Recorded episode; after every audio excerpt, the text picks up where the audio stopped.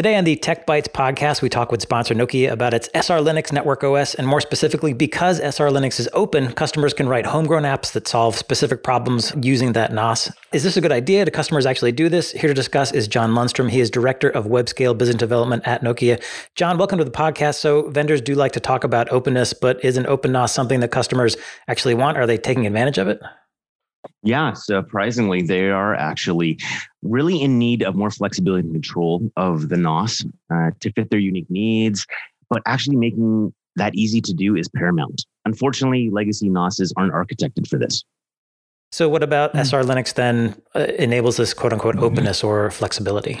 When Nokia designed uh, the architecture of SR Linux, a key goal was actually to enable extensibility. That meant starting with standard Linux, you know, our proven protocol stack from SROS, Yang models for everything, and some modern management interfaces like GNMI and, and gRPC. And, and that's not necessarily new and, and you know other vendors are out there doing similar things but on top of that we actually built infrastructure which allows other applications to tie into our system so we're using things like standard protocol uh, buffers or protobufs to communicate between all of our own applications, but anything else that would be running on also as a microservice. You're actually going to run apps in the network device and they're going to do something for you. Now, quite often we've talked about this as being possible, but today we're going to talk more about what people have actually done. Yeah, ab- absolutely. It, you know, I want to give you guys great examples of how our customers are actually leveraging this in their real environments. And that's not something that uh, that really has been possible before now. So you're using protobufs, gRPC, GNMI, um, uh, Yang modeling. Do you also have some kind of development kit that folks take advantage of? Yeah, the NDK we call it. You know, making sure that that was easy to use actually, you know, was kind of key. You know, I, I, see actually similarities with how my kids have gravitated to things like Minecraft and Roblox, which are also very highly flexible and very intuitive to kind of get started. So we kind of are taking a page from that, and we you know we built some onboard documentation for all the Yang models where absolutely everything must be defined in the box. And I think the other thing here is that Nokia Development Kit, NDK, I'm, I'm guessing that's what it is, but I bet money on it that that's what it is, right? yes, yeah. I think the interesting part here is that you're putting a lot of effort into this. You're promoting it. You've been on the show several times, and we've talked to you a few times over the last year or so about the idea of programmability in SR Linux and about the NDK and touch more. But this isn't just something that's, you know, like with a lot of other networking vendors, they just say, yeah, we've got an API ask us about it. But you're actually saying this is actually a key differentiator from your perspective. Yeah, customers want that flexibility to go in, but we you have to make it easy to consume. So when you use things like protobufs, there's actually compilers out there for a variety of different programming languages. So operators don't have to go and uh, learn okay. whatever programming language our apps are built in. They can build them in their own language. That just makes it easier for them to interact with our system to put those applications. And then we did things like added in lifecycle management of the apps. So whether it's our app, you know, could be BGP, could be LLDP, or whether it's somebody's third-party app that they've loaded on, they all have to have a Yang model. They all can use the northbound interfaces of GNMI and gRPC to control them. That mm-hmm. that makes it consumable now and and really kind of opens up the possibilities. And I think also we've seen a maturity in terms of people saying using APIs to program instead of you know the move away from CLIs and the use of containers inside the SR Linux. There's a whole bunch of underlying activities. There's a whole um, approach to using developer-like tools or using the modern way to go forward than we've seen before. It took a long time though, didn't it? Yeah, it, it, has. And, you know, that was, you know, kind of a key investment that we made up front. It's this infrastructure that then enables customers to you know really do what they need to or what they want to depending on their particular business model needs Hmm. Now, these apps are are they homegrown or are they buying them from third parties or developing them by third parties or whatever? Actually, so we've been working with customers to help them build. Some of them have been built by customers themselves, and we actually intend to, of course, work with partners as well who may offer that as a mm-hmm. service to help customers build, uh, you know, different types of apps for different types of functions. So let's get into an example then, because I think that would really help make this more concrete. Do you have customer stories of folks who are building their own apps and then running them on this network OS? Yeah, absolutely. But maybe before we start, one of the more interesting things that we discovered while we were, you know, kind of, you know, pitching this and talking with customers about it is although their engineering and architecture teams are very interested in the NDK and agent support, it's actually been the operational teams that have actually been driving the use of these features. Huh. They're the ones who are actually going to take advantage of, of what these apps can do and I've kind of found that there's three different categories of customers out there that our agents are helping.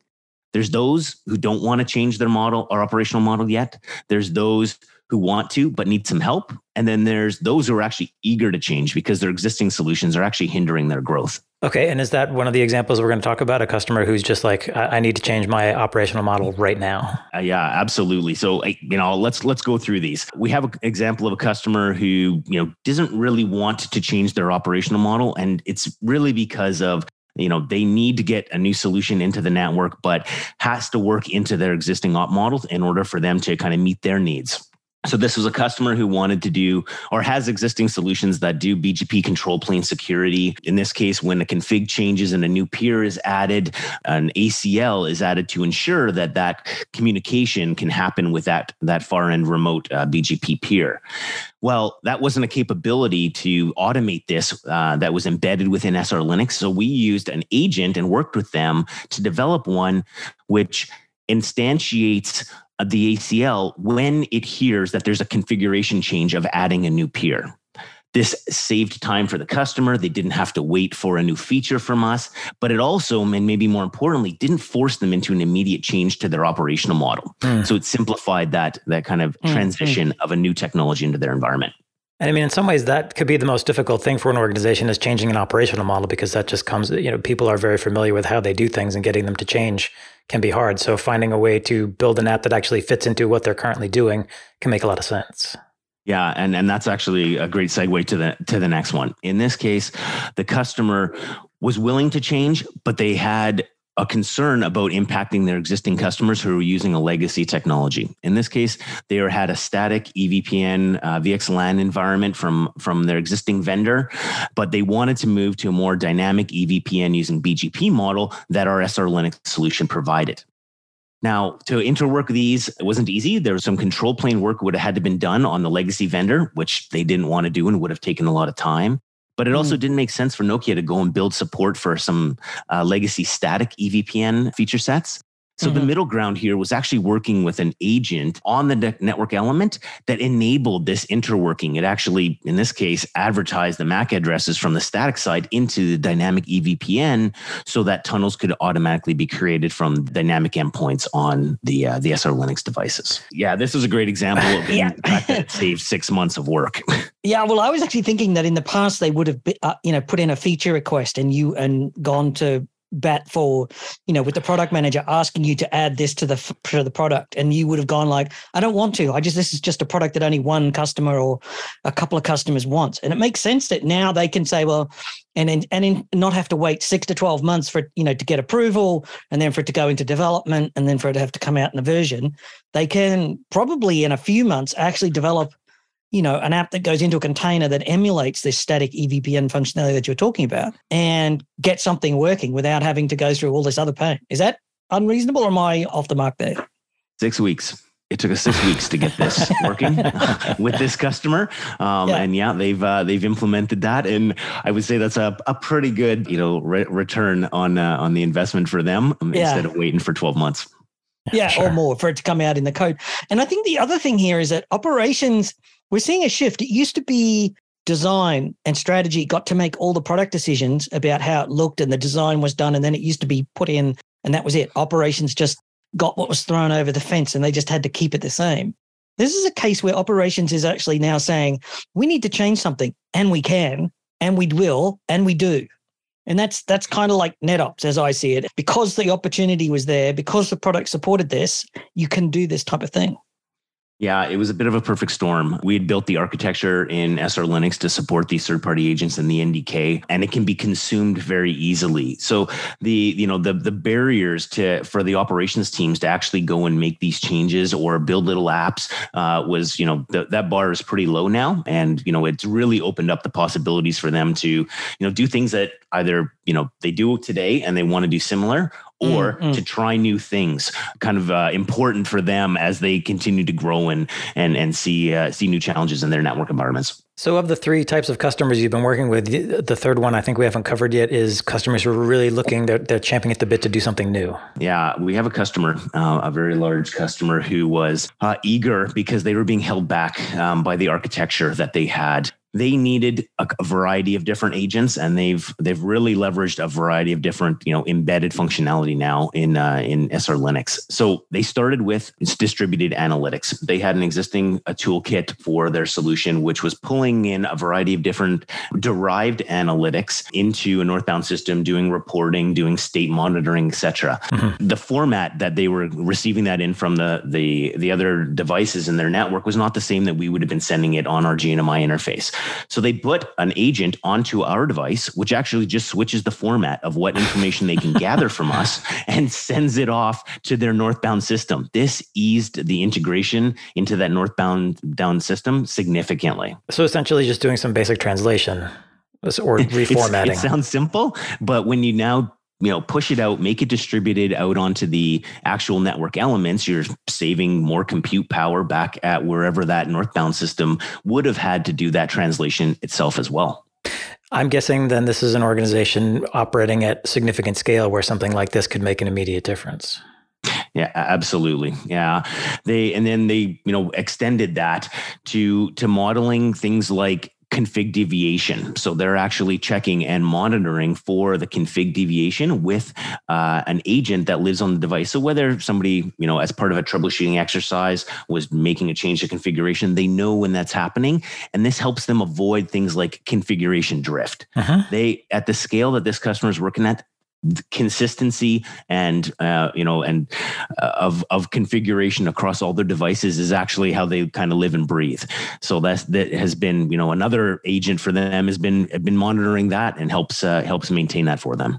So this is something they built custom to make sure that uh, that they've got consistent configuration across a huge fleet of devices Absolutely. The third one is uh, is helping them monitor for configuration variants when they are doing the installation process. So you can imagine boxes, big boxes, hmm. 288 ports getting deployed and all the cabling that has to be attached to them. They now have an agent that's running on, in SR Linux.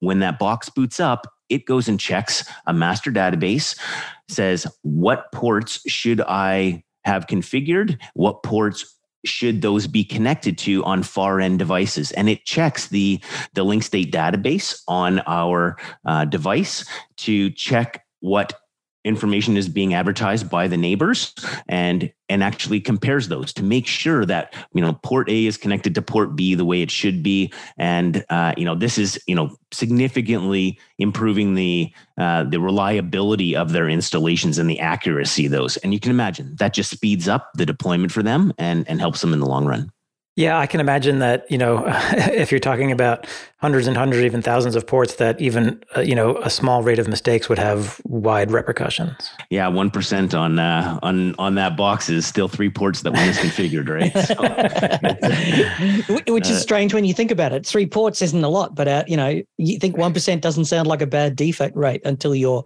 you know, building data centers at scale. But there's also uh, I, I would more imagine that if I was building this type of thing, I'd be looking for failed SFP modules because, especially in the early days, 128 SFPs in a switch, you're starting to lose the ability to track those just by gut feel. And you need to have something that looks at are they failing? Are the power levels dropping? And so you want the flexibility to do more than just you know test for cabling you want to be able to keep building on that as time goes by too i think. Yeah absolutely. It's the ongoing monitoring and you know if you can do that and have derived statistics or or state uh, um, and health of a network element at the edge and know not necessarily having to collect you know reams and reams of data from every single port every single day forever but only getting summarized information and notified when there's actually something that's deviating from what you were hoping then that's actually you know a great use case and one that we've also worked with customers on to build an agent for. Now you mentioned uh, four applic- or four agents that this customer built. What's the last one? the last one's actually maybe the most interesting. They built an agent to manage their own agents. So they, took it, they took it to the next level, uh, and it's a it's a great example. They may want to change the the the Yang model or what information they are pushing in, or even the the version of those agents. And so they've actually built a little agent which allows them to to push information back and forth to the device using our standard APIs, but uh, in the form of another agent. Now that's really interesting because almost at the start of the discussion, I was thinking one of the drawbacks of being able to build applications for your network OS is that somebody has to maintain those applications and keep an eye on them and stuff. And they are essentially using this capability to help them with that problem.